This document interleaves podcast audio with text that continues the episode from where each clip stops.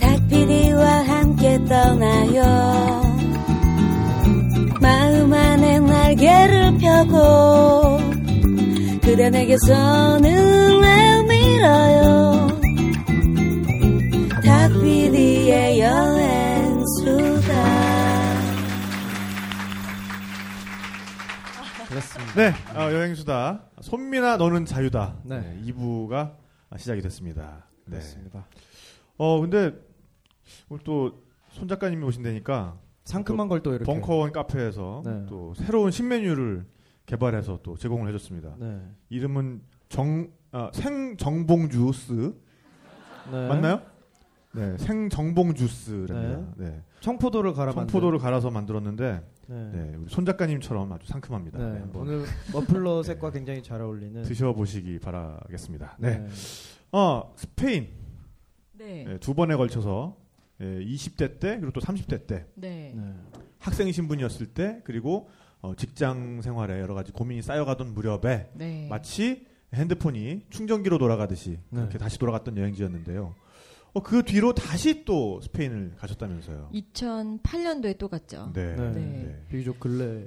그쵸. 그때는 회사 그만두고 글 쓰다가 네. 일본에 관한 책을 하나 써놓고 음. 사실 생각보다 스스로 그 책이 마음에 안 들었기 때문에 네. 어. 어, 과연 내가 글 쓰겠다고 한 게 잘한 짓일까? 네. 어떤 그런 인생의 큰 커다란 어떤 고민에 부딪혀가지고요. 네. 근데 우리가 사실 우리 다 뭐 책 한 번씩 내봤지만 아, 어, 저- 갑자기 왜? 아, 네. 아, 어, 어, 무슨- 아, 네. 난 3세까지 찍었구나. 아. 네. 아, 네. 삼- 아, 삼세 찍으셨대요. 아, 박수 한번 네. 주세요. 아, 이렇게 지금 너무 지금 불쌍한 눈초리로 쳐다보시잖아. 지금. 아, 아니에요. 삼세 네. 따위로. 3세 따위로 진짜. 장난 아니니데. 네. 아, 근데 진짜 여러분의 성원에 힘입어서 네. 네, 화제의 구간 네, 스피릿 로드가 3쇄를 예, 출판을 했습니다. 네, 그렇습니다. 감사드리고요. 아니 근데 아, 본인의 여행을 뭔가 꼭 뭐 책이 아니더라도 블로그 글이나 뭐 여러 가지 다른 수단을 통해서 기록하고자 하시는 분들이 있을 거 아니에요. 아니면 네. 진짜로 어, 글을 써봐야겠다라는 생각을 어, 가지고 그럼요. 분도 있을 네. 거고요. 네네네. 좋은 여행 관련 글을 쓰기 위해서는 어떤 준비들이 있어야 되고 어떤 마음가짐으로 글을 시작을 해야 이게 좀 좋은 글이 될까요? 음. 글은 제가 볼 때는 네. 습관인 것 같아요. 어. 음. 습관이고 아주 오랫동안 노력해야 되는 것 같아요. 네네. 제가 글을 어떻게 하면 잘 쓸 수 있을까 그 일본 책 쓸 때 한참 네. 고민할 적에 런던에 가서 알랭 드 보통을 만난 적이 있었는데요. 와. 오 근데 여행의 가서- 기술을 어. 쓰신. 네네네. 오, 그래서 네. 제가 그때 물어봤어요. 역시 어떻게 클래스가 하면 달라요. 네. 어떻게 하면 네. 그렇게 훌륭한 작가가 될 수 있니? 네네. 너의 그 secret이 뭐야? 이렇게 딱 물어보니까 네. 그 친구가 저한테 딱 하는 말이 Oh, it's very simple. 네. I write diary. 아. 근데 정말 그 얘기를 듣고 제가 큰 용기를 얻었던 네. 맞아요. 기억이 있어요. 그 이후에 그 말을 듣고 물어봤더니 정말 물론 뭐 완전히 천재과의 사람이기 때문에 맞아요. 우리랑 네. 또 비교를 뭐. 저 같은 사람이랑 비교할 수 없겠지만 네네. 어쨌든 간에 그의 말에 의하면 어 뭐 창작 수업을 받는다거나 네. 그렇게 하는 거 한 번이 의미가 있는 것이 아니라 네. 15살 때부터 썼던 일기가 자기한테는 글의 원천이다. 네. 근데 저도 진짜 어릴 적부터 일기를 쓰거든요. 네네. 그러니까 어디 가서 꼭 수업을 받는다기보다는 네. 자기가 늘 느끼는 거를 솔직하게 오. 그것도 중요한 것 같아요. 아주 솔직하게 하고 진솔하게. 자기의 어떤 생각과 감정을 자꾸만 써보는 어. 거. 왜냐하면 제가 책을 써보니까 여기도 그 같이 이제 공감을 하시겠지만 책 쓰는 과정은 그냥 일기 쓰는 거나 아니면 어디 감상문 쓰는 거랑 네, 또 네. 완전히 다른 게요. 체력 싸움이에요. 아, 음, 맞아요. 네. 끈기 싸움이고요. 네. 그래서 정말 나와의 싸움이죠. 네, 제가 스페인 너는 자유대를 써놓고 나서. 네. 다시 내가 책을 쓰면 나는 인간이 아니다. 네. 그렇게 아. 이야기를 할 정도로 정말 너무, 너무. 힘들었거든요. 네.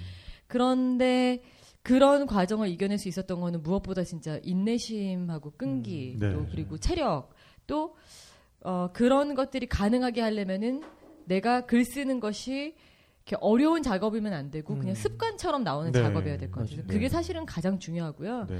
그 다음에 여행에 대한 글을 쓰신다고 한다면 사실은 여행을 일단 기본적으로 좋아하셔야 될것 네, 같고 저는 호기심이 굉장히 중요하다고 생각해요. 음. 그냥 아무리 좋은 데를 누가 100만 불짜리 여행을 공짜로 보내줘도요. 네. 내가 어떤 세상을 나만의 시선으로 보려는 그런 어떤 호기심과 마음의 자세가 없으면 네. 그냥 남들이 보는 것밖에 볼 수가 음. 없고 뭐 사실 제가 뭐 스페인이나 파리 가서 책을 썼지만 네. 네. 그런 도시들에 관해서 쓴 책이 이 세상에 얼마나 많아요. 그리고 많죠. 아까 말씀하신 것처럼 블로깅이나 이런 거 하시는 분들까지 다 합하면 맞아요. 사실 네. 제가 새롭게 드릴 수 있는 정보라는 건 별로 없거든요. 음, 음. 그럴 때 중요한 거는 나만의 호기심과 나만의 세상을 보는 렌즈가 중요한 거지. 어, 그 네. 도시 자체는 중요하지 않아요. 그래서 네. 갔다 와서 그 장소를 나의 장소로 만들 수 있는 힘이 있어야지만 네, 네. 남들하고는 차별화되는 책이 나오는 것 같아요. 그러니까 그 도시를 그냥 기록하기에 앞서서 내가 그 도시를 어떻게 바라볼 것인가 네. 이게 있어야 내가 좋은 지금 글이 나온다. 그리고 내가 지금 어떤 사람인가?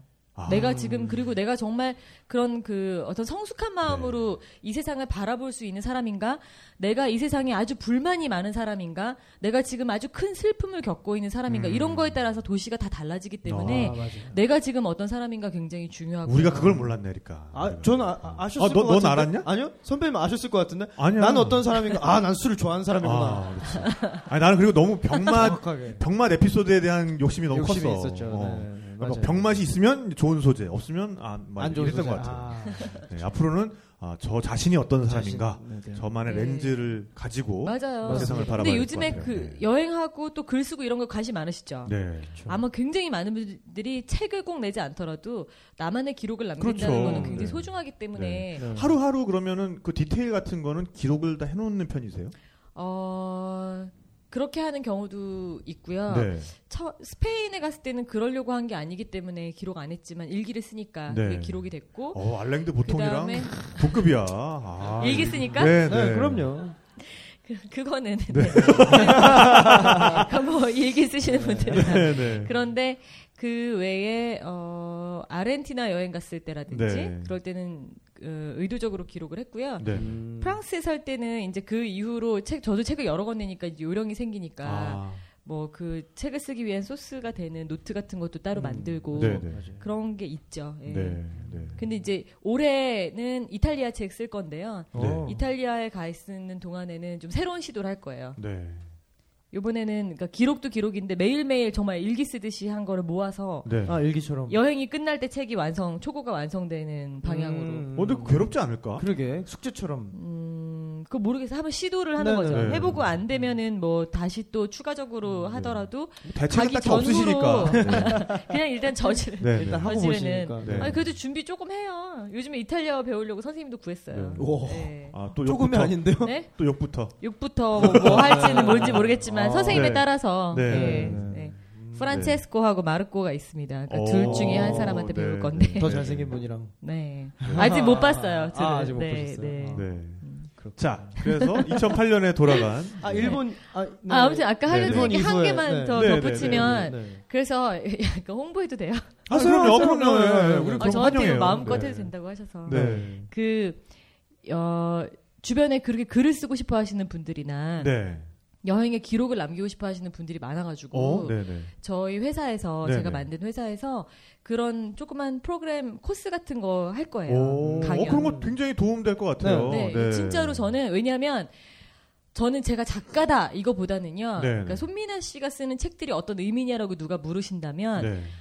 저의 존재는 정말 누구든지 작가가 될 수 있습니다를 오. 증명해주는 우리, 저- 존, 우리 존재 저희, 파이팅. 네, 아니, 저 그런데. 같은 사람도 네. 책을 냈으니 여러분 그러니까. 분명히 책을 낼 수 있습니다라고 네, 네. 말씀을 드리고 싶은 거예요. 네. 소설도 그렇고 누구에게나 처음이 두렵고 저도 굉장히 망설이면서 내가 진짜 책을 내도 될까 그럴 자격이 있을까 그래도 되는 걸까를 굉장히 고민했지만 사실은 그 거기에서 멈추지 않고 계속 나가는 사람만이 글을 쓸 수 있고 열정이 있는 사람이 그걸 해내는 거지 네.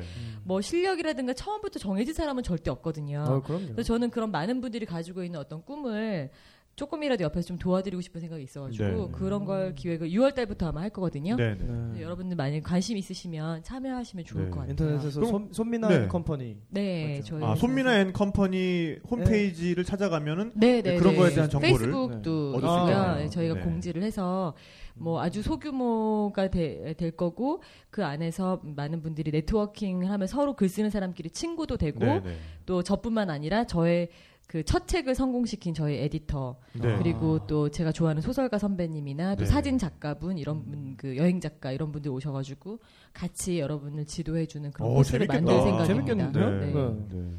어 진짜 그러려고. 제대로 하신다. 그러게요. 심지가 심지가 고드시니까. 네. 아니, 대책이 뭔가- 없다면서요 아까는 대책이 아니요. 없다면서요. 그러니까 대책은 없죠. 하지만 심지는 그, 못잖아요. 그 어떤 양면의 매력을 그러니까 입은 거죠. 더럽고. 네. 얼마나 대단한 거야.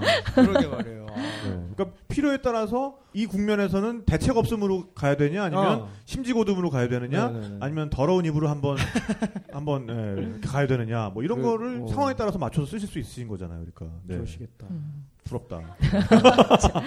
칭찬인지 욕인지 알 수가 없네요. 네.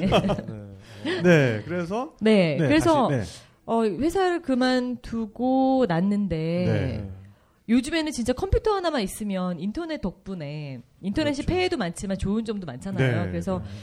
어 글쟁이니까 정말 나에게는 그 어느 때보다 큰 자유가 주어졌는데 내가 네. 왜 여기서 이러고 있을까라는 깨달음이 딱 온 거죠. 네, 네, 그래가지고 스페인을 다시 가자. 네. 그래서 어느 날 다시 갔고요. 그게 2008년 봄쯤이었고 네. 초반에 이제 가서 어 바르셀로나에 다시 가- 바르셀로나. 갔어요. 네, 네. 바르셀로나. 놀기 그러니까 좋았던 모양이야. 아 그럼요. 클럽은 네, 네. 어디? 뭐 다양한 곳으로. 근데 그 어 사실 약간 마드리드는 네. 그냥 첫사랑 같아요. 오. 생각하면 항상 좋지만 네, 네. 첫사랑이 너무 좋았지만 다시 만난다고 그 사람이랑 연애를 하게 되진 오. 않잖아요. 그러네요. 다시 가서 만나고 싶은 거는 현재 진행형 애인인 거죠. 네, 그게 네. 바르셀로나 같았던 오, 것 같아요, 저한테는. 네. 그래서 바르셀로나 다시 갔고, 어, 그, 그, 가르, 야, 그라시아라는 지역이 있어요. 네. 약간, 우리로 치면 대학로나 뭐 홍대나 뭐 네. 이런 보헤미안적인 정서가 좀 흐르는 네. 그런 예술가들과 저널리스트들이 많이 사는 음. 동네가 있는데, 네, 네. 거기다가 조그만 아파트를 하나 구해가지고, 오. 거기서 이제 머무르면서 글을 쓰면서 중간에 알, 아렌, 아르헨티나 여행 갔었고, 네, 네. 여행 갔다 와서 책 쓰고 그 다음에 거기에 있는 동안에 제가 정말 꼭 하고 싶었던 일 한 가지가 있었는데 연애인가요? 어. 어, 연애도 하고 싶었죠. 네. 아쉽다. 근데 연애보다 그 얘기가 듣고 싶으시겠지만 어. 네. 그거보다 지금 지금 얘기하려고 네, 했던 네. 거는 네, 네. 제가 스페인에 살고 있을 때 어느 날 서점을 가서 봤는데 그 입양아 인도 출신 입양아가 쓴 책이 있었어요. 네. 굉장히 감명 깊게 읽었어요. 네. 근데 저는 아까 말씀드렸던 22살에 어, 그 유럽에서 유학을 하고 이랬을 시절에 어떤 사람들을 많이 우연히 만났냐면은 한국계 입양아들을 아. 우연히 만났는데 행복하게 사는 사람보다는 힘들게 사는 사람들이 훨씬 많았어요. 오. 그래서 저는 그 사람들을 정말 도와주고 싶다는 생각을 많이 했었는데 네. 우리가 가- 감히 도와준다는 말을 쓰면 안 될 것 같아요. 네, 사실은 네. 굉장히 부끄러운 우리의 현실인데요. 그런 그 부끄럽다기보다 하여튼 안타까운 우리의 현실인데 이런 상황 속에서 그 책을 마주하는 순간 너무나 우리나라 사람들도 이거 읽었으면 좋겠다라는 생각이 들었거든요.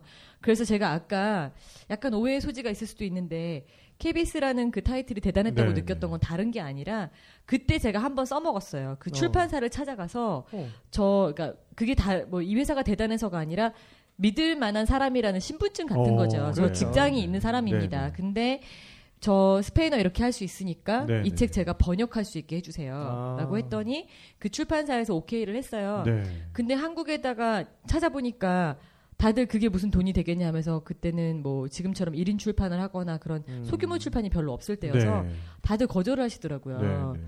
그게 뭐 사실 상업적으로 큰 뭐 결과물이 좋지 않을 것이다라는 판단이었던 것 같아요. 네.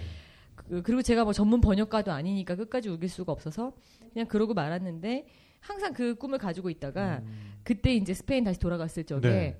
그 무렵에 제 스페인 책이 이제 막 한창 사랑을 많이 받게 되니까 제가 같이 일했던 출판사에서 어 다음 책을 같이 또 쓰자 네. 계약을 하자라고 하길래 저에게 조건이 하나 있습니다. 네. 뭐냐 인쇄를 올려줘야 되냐가 그런 거 아닙니다. 저는 이 책을 꼭 번역하고 아, 싶습니다. 원 플러스 원으로. 네, 그랬더니 네.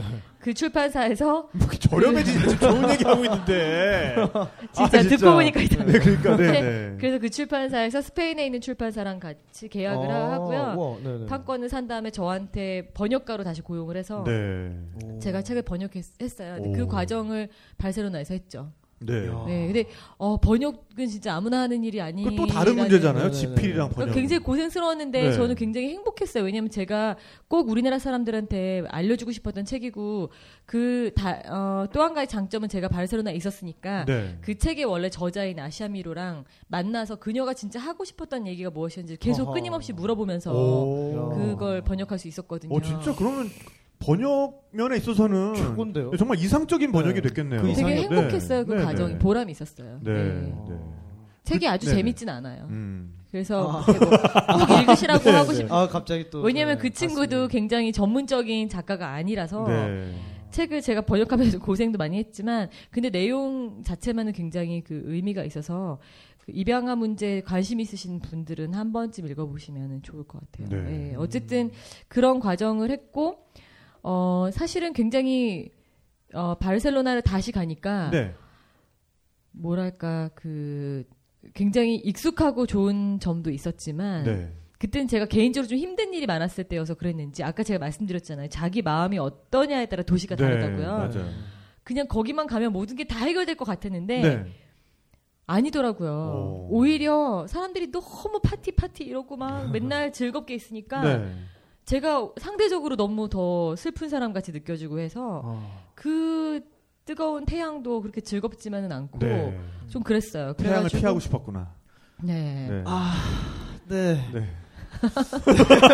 어떻게 봤? 네. 그래서 아, 그렇습니다. 네. 거기서 이제 어, 뭔가 이 나에게 익숙한 요거를 뛰어넘는 뭔가가 나에게 필요하겠구나라는 네. 그 느낌이 확 왔을 때 음. 아 이제 나는 다시 새로운 도약을 할 준비가 됐다라는 느낌이 들어서 네. 어, 파리를 가자. 어. 아 여기서 다시 한번 바꾸자. 네. 네. 여기서 또 한 번 여행을 가는 거죠. 그래서 이제 프랑스로 가, 갔어요. 약간 인셉션 같은 느낌이다. 그러니까 오. 꿈을 꾸다가 이 꿈에서, 꿈에서 한번 네, 더 네, 꿈을 꿈으로 꾼다. 들어가는. 네. 네. 사실 바르셀로나는 거기 가서 또 다음 책을 쓰러 간 게 아니라 네, 그냥 네.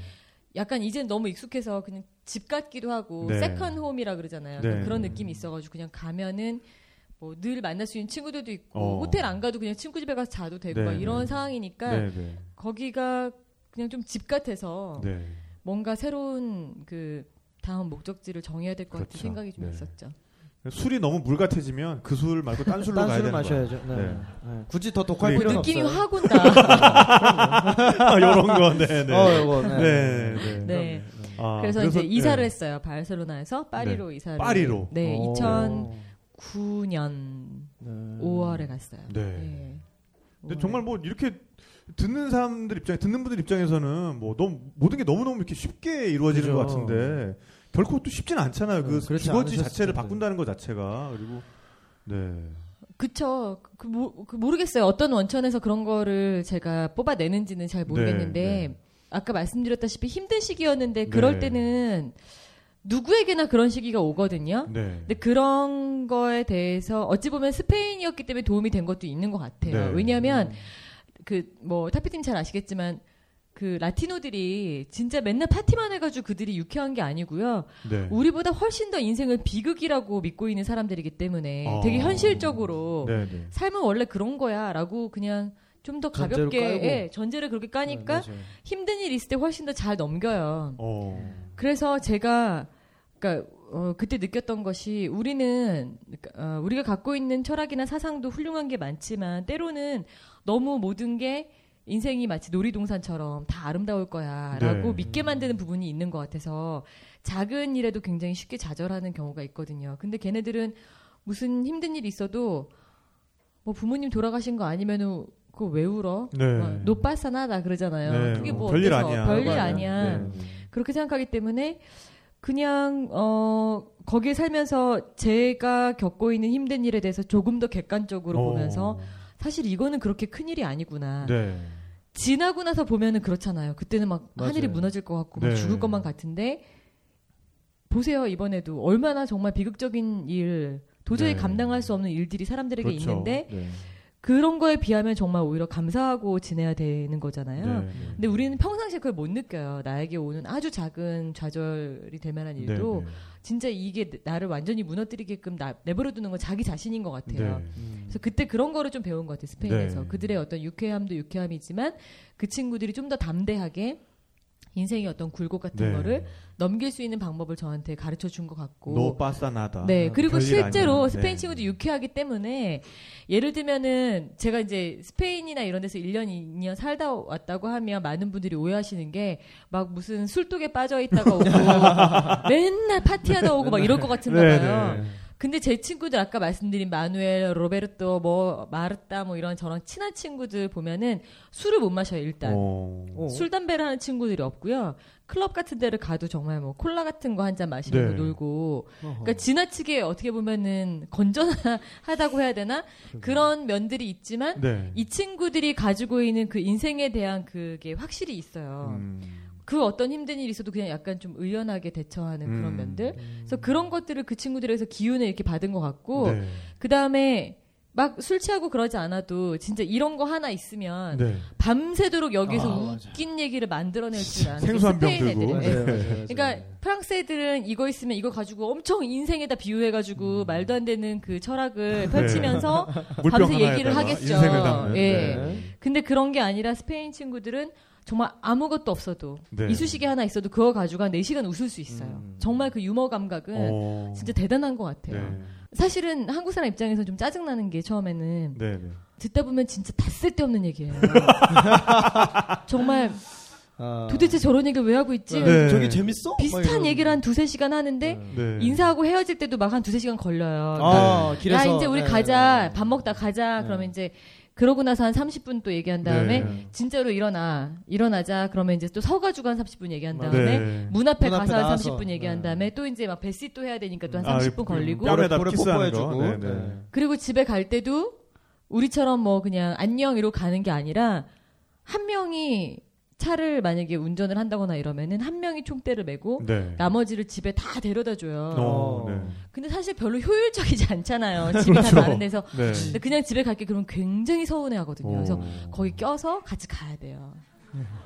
시간을 굉장히 낭비하더라도. 한참 돌아 돌아 돌아서. 네. 아니 효율이 언제나 좋은 것만은 아니니까. 그렇죠. 굉장히 비효율적이에요. 네. 그 안에서 애들은. 타고 얘기도 하고 그러는 네. 거죠. 그런데 그게 굉장히 그 친구들한테는 그 우정의 어떤 그런 음, 거 네. 표시고 또 약간 이제 아까 프랑스 얘기 어차피 나올 거니까 좀 비교를 하자면 처음에 가서 스페인 친구들은 사귀기도 정말 좋은 게 네. 가서 뭐 예를 들면은 뭐 바라든지 아니면 공원에서 이렇게 우연히 알게 됐어요. 그러면 네. 어 외국인들은 굉장히 관심을 가지고 어 그래 외로울까봐 걱정해 주잖아요. 네, 말 네. 그런 경험 있으시죠? 네, 남미도 굉장히 정이 그럼요. 많잖아요. 네, 네. 어, 쓸데없는 이렇게 위로를 막 해주고. 어말 외국인이네. 막 이러면서 네. 야 그러면 너 우리 오늘 주말에 우리 집에서 파티하니까 좀 와. 네, 네. 뭐 초대를 해요 집으로 네, 보는 네. 처음 보는 사람을. 네. 그럼 여러분 그래 보신 적 있어요? 길 가다 누구 만 우리 집에 좀 가자. 우리는 정말 문화가 그렇지 않잖아요. 근데 이제 따라가면 네. 거기서 막 친구들을 사귀어요. 그러면은 그 한 하루 저녁만 같이 놀면은 뭐 아미곳에서 이제 파밀리아 가족이 되고 음. 뭐 떼끼에로 막 난리예요. 네, 완전히 그냥 아이고, 거기서 네. 와- 그냥 가족이 되는데 그렇게 되면 이제 다음 주부터는 외롭지 않게 친구들이 오. 챙겨요.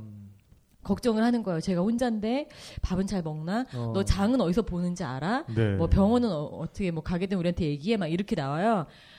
프랑스에서는 이제 그렇게 우연히 사람을 만나서 집에 초대받는 일은 없어요 일단 어, 없죠, 없는데. 네. 누가 이제 소개를 해줘가지고 얘 혼자 가서 외로우니까 좀 데리고 놀아라 이렇게 해서 이제 누구 집에 이제 가요 네. 저녁을 먹었어요 네. 뻘쭘하게 이제 밥을 먹고 나중에 좀 친해졌다고 이제 생각하면서 야 나도 이제 프랑스 친구들이 생기는구나 네. 그래서 집에 가요 네. 절대 아무도 연락을 안 해요 끝이야. 어. 어, 끝이에요. 그래서 아, 막 이래저래 고민하다가 먼저 연락해요. 네. 야, 이번 주말에 너네는 뭐 하니? 뭐 영화 보러 안 가? 막 이렇게 물어보면은 어, 뭐 이런 다음에 약간 시큰둥한 반응이 네. 이제 와요. 나중에 얘기 들어보니까 스페인 친구들은 한 번 모이고 나면 그 다음 주말에 네. 야, 우리 친구, 우리 친구 미나 네, 네. 걔가 지금 뭐 하고 있을까? 이런 반응인데 프랑스 애들은 제가 누가 전화를 하면 대충 얼버무리고 끊은 다음에 네. 어, 얘 되게 웃긴다. 우리 한 어, 번 만났다고. 친구인 줄 아나 봐. 어. 이른다는 거예요. 네. 그래서 처음에 너무 그게 정이 없고, 어. 어, 냉정한 것 같고, 막 싫더라고요. 파리 네. 사람들이. 파리 네, 사람들이. 다른 프랑스 다 그런 거 덜해요. 맞아, 맞아. 네. 남부 가고 이러면 정말 어, 정도 많고 네. 유럽 이런데, 사람들도 정말 캐릭터가 다 다른. 게. 근데. 그게 네, 또 네. 나쁘다고만 할 수 없는 그렇죠. 게요. 나중에 네. 알고 보니까 그 파리지앙들도 그런 속에서 그들이 그런 문화를 가질 수밖에 없는 이유가 일단 대도시이기도 하고요. 네. 그 다음에 프랑스 사람들은 한 번 친구가 되면 정말 그게 음, 그 너무너무 크죠. 끈끈한 거예요. 어. 진짜 평생. 어. 음. 그 정말 친구라는 게 우정이라는 게 근데 이제 스페인 친구들은 오늘 만나서 오늘 사랑하는 사이가 되지만 네. 또 이제 또 내일은 또 내일 어, 사랑하는 사람이 내일 생기고 새로운 또. 또 사랑이 사이가 네. 될지 모르는 네. 사랑이 그런 떠오르는 면도 있죠. 예. 네. 그렇죠. 그래서 그 스페인에 있으면서 그런 저의 친구들에게서 좋은 기운을 많이 받고 네. 음. 또그 그래서 어떤 이제- 유머 감각 이런 거에 대해서도 네. 다시 한번 생각을 하면서 네. 인생을 좀 위트 있게 살아도 되겠다. 내가 겪고 있는 어, 이 중요하죠. 좌절이, 어, 네. 이 힘든 일이 결코 나를 이렇게 무너뜨리, 무너뜨리도록 내가 내버려둘 필요는 없겠다라는 생각이 그러니까 들었고. 그 영미 문화권 특히 유럽 같은 데서 유머 감각이라는 건 정말 어, 중요한 거잖아요. 필수 그러니까, 덕목이죠. 예. 우리 같은 경우에는 뭐 소개팅을 할 때뭐 여자의 경우에 뭐 어, 그 남자 키 안 커도 돼. 뭐 이러면 굉장히 허들을 낮춰준 거잖아요. 근데 허들을 낮춰. 근데 뭐 유럽 같은 경우에는 어 그 남자 유머 감각 없어도 돼. 뭐 이제 어, 뭐 이런 그- 이런 식이면 이제. 정말 나는 이제 아무나 모, 다 좋아. 모든 걸 놨다. 아, 아, 뭐 모든 걸 놨다. 네, 네. 그러네요. 그렇죠. 맞아요. 네. 중요하죠. 네. 맞아요. 그래서 그런 기운을 받아서 다시 한번 재도약하자라는 네. 느낌으로 파리를 간 것 같아요. 네. 음. 파리에서는 그럼 이제 그래서 갔는데 네. 가는 곳마다 저는 불어를 학교 다닐 때 잠깐 배웠지만 아, 유창하게 도대체 몇 개국어 하시는 거예요? 그럼 일단 일본- 일어 하시고 일본어 제대로 하는 건 스페인- 하나도 없어요. 스페인어 잘하실 스페인어 거 욕. 욕을 네. 일단 제대로 그럼, 하시잖아요. 네, 일단 네. 먹고 들어가는 게 있으니까. 그러니까 네. 뿌타 이름 마드레. 예. 네. 네. 어, 예. 그거 하나 빼고는 제대로 하는 게 없네요. 그래서 하여튼 불어를 조금 할 줄 알지만 잘 못했기 때문에 근데 그 불어도 라틴어권이죠. 라틴어의 네. 영향을 받은 말이잖아요. 그러니까 라틴어. 스페인어를 할 줄 알면 불어가 좀 쉽고 뭐 이런 거 없나요? 어, 전혀 모르는 사람보다는 쉽죠. 그러니까요. 예, 네, 그러니까 네. 약간 추측을 해서 네네. 비슷하게 좀 흉내는 내볼 수 있어요. 네. 네, 특히 제가- 이탈리아어, 포르투갈어는 진짜 글씨 보면은 다. 어, 그거 진짜 네. 금방 배운다고는 네. 하는데 네. 불어는 또 약간 다르죠. 달라서 발음, 그렇죠. 발음 도 다르고. 그러니까 제가 보기에는 순서가 이건 것 같아요. 이탈리아 말을 알면 음. 스페인 말이 쉬워져요. 네. 그럼 스페인 말을 알면 포르투갈 말이 쉬워져요. 그렇죠. 네. 포르투갈 말을 알면 불어가 좀 쉬워요. 그러니까 음. 포르투갈 그렇다고 말이 그걸 약간 다 배워요? 그, 어, 그, 그럴 말이 일은 돼? 전혀 없죠. 네. 아, 네. 그 동네 사람들 죄송합니다. 무슨 제가 얘기하는 거예요, 예, 지금? 그러니까 말도 이런 어디 말도 안 되는 개드립을 네, 네 죄송합니다. 네. 그래서 네.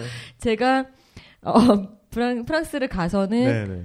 불어를 처음에 배우려고 하다가 어. 그제 책에 보면 약간 얘기 있는데 학원 이런 데 등록을 했더니 네. 지금 말씀하신 대로 스페인어 전공을 했으니까 네, 네. 보면은 무슨 말인지 대강 그러니까 네. 다른 사람보단 좀 알아요. 그리고 네. 말도 누가 들으면 진짜 좀 이상하다 그래도 대강 무슨 말 하는지는 알게끔 아주 쉬운 거는 할 수 있는데 네. 아, 아, 뭐 듣는 것도 뭐 좀 한다 쳐도 약간 뭐 글을 쓴다거나 문법 이런 거는 잘 모르는 거예요. 음. 그래서 레벨 테스트를 하면은 선생님들이 네. 도대체 얘를 어디다 끼워 넣어야 될지를 모르니까. 항상 그냥 네. 기초에다가 집어넣는데 네. 기초반을 갔더니 야 정말 30대 후반에 네. 거기 가가지고 보통 20대 초반 친구들이 오는데 네. 나이가 중요한 게 아니고 같이 이제 앉아요. 앉아가지고 기초반 어학 연수를 이제 오랜만에 해보잖아요. 저도 네. 음. 어막 퀴즈 같은 걸 하는데 네, 네, 막 네. 정답 아, 코끼리 막 아. 오리 막 이런 네. 거 하는 거예요. 그러니까 네. 아 내가 그래도 글 쓰는 사람이고 네. KBS에서 아나운서였는데 10년 동안 저널리스트라고 네. 일을 했는데 아. 여기 와가지고 지금 코끼리 오리를 애들하고 맞추고 있으려니까 가면서 한 시간 오면서 한 시간 시간 너무 어, 아깝고 네. 안 되겠다 그냥 독학을 하자 네. 그래서 이제 TV를 보면서 혼자 네. 불어를 공부를 했는데 그 당시에 이제 어 약간 엉터리 불어지만 조금씩 하면서 가게도 가고 막 이러잖아요 네. 그러면 사람들이 저한테 꼭 물어봐요 참 이상하다 얼굴은 아시아인데 네.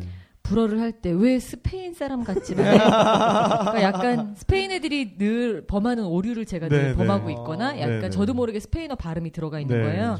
그래가지고 제가 장황한 설명하기 귀찮으니까 네. 어찌 제 인생 뭐 복잡하게 그거 어떻게 다 얘기해요. 그러니까요. 그러니까 아 나 바르셀로나에서 왔어. 네. 어, 바르셀로나 살다 왔어. 이렇게 이- 이사 왔어. 네, 그러면 정말 파리에 사는 사람들이 한 95% 이상의 반응이 네. 왜? 어. 그 좋은 데 떠나서 여기 왜 아. 왔어? 어. 미쳤니? 왜 왔어? 어. 다 파리 그래요. 사람들에게는 약간 이상향과도 어. 같은 그런 느낌인가요? 날씨가 너무 안 어. 좋으니까요. 날씨 차이가 크죠. 그러니까 굉장히 바르셀로나에 대해서 환상을 많이 가지고 아, 있어요. 네. 유럽인들이 특히 네. 파리, 그러니까 파리에 사는 여- 고등학생들은요 정말 평생의 꿈이 거기로 수학여행 한번 가는 어, 거. 진짜? 오. 파리에서 하룻밤이면 가는데 버스 타도? 애들은 수학여행이나 가야지 가죠. 네. 하긴 네. 애들한테는 네. 큰 꿈의 나라일 수 있죠. 네. 근데 하여튼 다들, 그러니까 항상 가지 못하더라도 해가 너무 아름답게 내리, 날씨가 좋고 아. 사람들이 유쾌하고 막 그런 거에 대한 어떤 환상을 어, 가지고 있어서 네네 네. 굉장히 바르셀로나를 꿈꾸기 때문에 처음에 가가지고는 당황스러웠어요. 내가 그렇게 잘못했나? 왜 내가 왔다는데? 어 다시 가야 되나 이거 네. 어떻게 된 거지? 그랬는데 그 다음에 한 한 달 정도 지난 한 달두달 지난 다음부터 네. 그 후로 한 1년까지는 아 정말 잘못 왔구나. 어, 진짜. 진짜 너무 힘들고 네. 그 사람들이 너무나 그 하여튼 제가 생각했던 파리가 아니고 음. 낭만 이런 거 없고 어. 그다음에 어 날씨는 정말 매일 변덕스럽게 비 오고 스산하고 네. 아, 어디 이렇게 골목을 돌면 항상 고양이가 하나 죽어 있을 것 같고 막 어. 이런 느낌 있잖아요. 그런데다가 사람들은 굉장히 불친절하고 매일매일 나가 웨이터한테 맨날 상처받고 들어와요 집에. 왜? 웨이터한테. 카페에 가잖아요. 그래서 글 쓰려고 네. 가면은 뭐 이렇게 계산서나 메뉴 같은 거 이제 집어 던지고 어. 그리고 밥 빨리 달라 그러면은 너 먹기 싫으면 가라 그러고 뭐 이런 식이니까 와, 뭐 믿고 씨발놈이? 네. 아니, 좀 약간 불친절한 어, 네. 사람들이 많이 있는 지역들이 있어요. 그러니까 파리도 네, 네. 나중에 알고 보니까 제가 어, 몰랐는데 관광객들이 많은 지역은 그럴 경우가 아무래도 많고요. 네. 그 다음에 좀 더 그 파리지앙들이 진짜로 사는 지역들은 친절한 사람들도 많이 있어요. 네. 근데 입장을 바꿔놓고 생각하면 지금에 와서 네. 네. 내가 만약에 프랑스 사람인데 내가 태어난 곳에 살고 있는데 맨날 우리나라 아. 말을 못하는 애들만 있어 네. 한 80%가 그럼 짜증 날 것 같아요 약간 그럴 것 같다. 그. 정도로 네. 관광객이 많아요 네. 네. 명동- 1년이면은 명동의 7,500만 어떤, 명이 온다고 네, 하니까. 화장품 가게에서 일하는 그런 느낌이겠네요. 네. 근데 그게 자기 집인 거잖아요. 어, 네. 아, 그래서 어쨌든 그런 식으로 이제 뭔가 내가 생각했던 그런 파리의 진짜 모습은 어디 있나를 굉장히 갈등하고 물가는 비싸죠. 네. 그러니까 밖에서 뭐 대충 떼면 몇만 원이니까 맞아요, 계속 맞아요. 집에서만 먹을 수밖에 없고 음. 그리고 뭐 친구 사귀기도 아까처럼 그렇게 힘들고 네. 어그 딱 간, 처음에 갔을 때 어떤 분, 프랑스 분이 저한테 네. 어, 친구 사귀기 힘들 거야. 딱 그 얘기를 먼저 해줬었어요. 네. 그래서 왜요? 그러니까 여자들은 다 너를 질투할 거고 남자들은 다 너랑 자고 싶어 할 거야. 네. 그러니까 진짜 거기 음, 있는 동안에 그 얘기를 계속 생각했는데 네. 제가 잘나서가 아니라 굉장히 젤러스한 사람들이라고 유명하거든요. 프랑스. 아. 질투심이 강하기로. 네. 오. 그래서 누구를 보더라도 그러니까 항상 그 좀 이렇게 왜 왜 그런지 모르겠어요. 네. 근데 그 지- 경쟁심도 강하고 어. 근데 여자뿐만이 아니라 약간 걔네들의 그 뭐죠 상징이 닭이잖아요. 네. 닭. 네. 네. 꼭 그, 예, 그래서 나 그 프랑스 친구가 저한테 말해준 건데 이거는 뭐 이렇게 뭐 학문적으로 네. 뒷받침이 되는 이야기는 아니지만 네, 그 네. 프랑스 친구의 말에 의하면은 자기들의 성향이 꼭 싸움닭 같다. 어. 그래서 뭐 이렇게 안 되는 거 있으면 더 되게 하고 싶고 네. 이렇게 반항하는 기질이고 그래서 네. 혁명도 일어난 거고 오. 그리고 누가 그래서 애인 있다 그러면 뺏고 싶고 오. 오. 그래서 이렇게 좀 귀찮 나 자꾸 귀찮게 하니까 네, 아우 나 네. 애인 있어 그럼 막 더 좋아하는 거예요. 네. 처음에는 왜 그런지 뭐 기름을 몰랐는데 확 갖다가 재밌겠다. 훅 달아오르는구만. 어. 그래서 약간 오. 그런 그런 게 있는 것 같아요. 그래서 음. 그 프랑스에 사는 동안 처음에 한 1년 반은 내가 여기 왜 왔을까라는 고민도 그리고 또 이제 언어가 너무 어려워가지고 아. 음. 제대로 배우려고 보니까 잊고 있었는데 네. 대학 시절 조금 배웠던 거를 뭐 과거가 막 한 열 몇 개 되고 네. 아. 그러니까 나중에는 막 책을 집어 던지는 거예요. 아니 과거면 과거지. 뭐 어쩌라는 거야 지금 막 이러면서 네. 말이 이 모양이니까 과거가. 애들이 성격이 이 모양이지 막 이렇게 네. 막 화가 나는 거죠. 어. 그런데 한 그 시기를 딱 넘기고 나면 네. 이 파리에서만 가질 수 있는 그 특히 싱글인 사람인 경우에 자유가 있어요. 음. 그 나중에 어. 책을 냈을 때 제목을 뭐라고 정할까 고민하다가 어, 프랑스 너야말로 자유다? 네. 이렇게 해야 되나? 네. 도저히 그거 말고는 뭐라고 해야 될지를 모르겠는 어. 거예요. 네. 너무나 거기서 느낀 자유가 커서. 네. 그랬었는데 그게 어, 어떻게 보면 처음에 가서 사람을 외롭게 만드는 그 개인주의 네. 네 네네. 그러니까 그런 것들이 나중에는 오히려 다 모래알 같이 살아가니까 처음에는 외롭지만 나도 다른 사람에게 얽매이거나 그 사람의 아. 기준대로 살아가거나 아, 거기에 뭐 하여튼 휘둘릴 필요가 그 없이 자유가 또 그러니까 좋게 있죠. 말하면 쓸데없는 오지랖을 안 부리는 거거든요. 그러니까 음. 자기가 자기를 돌아보게 돼요. 네. 비로소 정말. 어. 그래서 자기의 삶을 먼저 이렇게 살게 되고 그 다음에 나하고 어울리는 정말 내가 원하는 사람들하고 관계를 맺게 되더라고요. 네. 그러니까 우리는 막 정 많고 끈끈한 건 그렇죠. 좋은데 여러분 한번 이렇게- 진짜 네. 한번 냉정하게 생각해 보세요. 내가 갖고 있는 전화번호 리스트에서 진짜 내 인생에 필요한 사람 몇 명인가? 네. 우리가 뭐 회식하고 뭐하고 친구들하고 어울리고 아는 사람들은 굉장히 많지만 지난번에 무슨 조사한 지수를 보니까. 진짜 내가 가지고 있는 사회의 인맥 속에서 누군가를 얼마나 믿고 있느냐를 치수를 그 측정했을 때전 네. 세계에서 꼴찌수 두 번째라고 하더라고요. 어, 그 꼴찌는 어딜까요? 멕시코였어요. 아, 멕시코. 네. 아무도 못 믿는 거예요. 다행이네. 그러게. 네, 멕시코는 네. 있었네. 멕시코보다 낫네. 네. 네. 그러니까 그 정도로 진짜 우리가 맺고 있는 인간관계가 어디까지가 진짠가를 저는 음. 프랑스에 있는 동안 생각 많이 했는데 음. 무조건 외롭다 외롭다 할 것이 아니라 정말 어, 나 혼자 그냥 고독하게 있는 시간이 부족했을 수도 네. 있겠다라는 생각이 들면서 그거를 딱 이렇게 극복하고 나니까 엄청난 자유가 주어지고요. 네. 그러면서 이제 어느 정도 그 파리의 날씨라든가 뭐 여러 가지 것들에 적응을 하고 언어도 통하게 되고 뭐 이렇게 되면서 그 거기서 얻어지는 어떤 기쁨 같은 게 있게 되니까 네. 어 진짜 숨겨져 있는 것들 얼마나 그 깊은 뭐 예술이라든지 뭐 하- 문학이라든지 역사라든지 그런 숨결이 곳곳에 있어서 우리가 모르는 그런 멋이 이 나라에 있는지 네. 하고 친구들도 한번 알게 되면 이들이 어떤 사람인지를 좀더 네, 네. 경험을 하니까 굉장히 좋았죠 나중에는 네. 그러니까 어쨌든 쓸데없는 오지랖을 안 부리니까 어떻게 보면 더 당당하고 편하게 네 그리고 네, 더 깊은 좁고 거군요. 깊은 인간관계를 아 좁고 음. 깊게. 네, 네. 선택적으로. 그리고 좁고 깊게 들이대던 친구가 있던가요? 그래서? 어, 남자. 어, 걔네들은 그렇게 네. 좁고 깊게 안 들이대요. 아 그럼 어떻게 들이대든? 굉장히 네. 즉흥적으로 네. 하고 그 어, 싫다고 얘기하면 어 오케이 아, 네네. 쿨하게.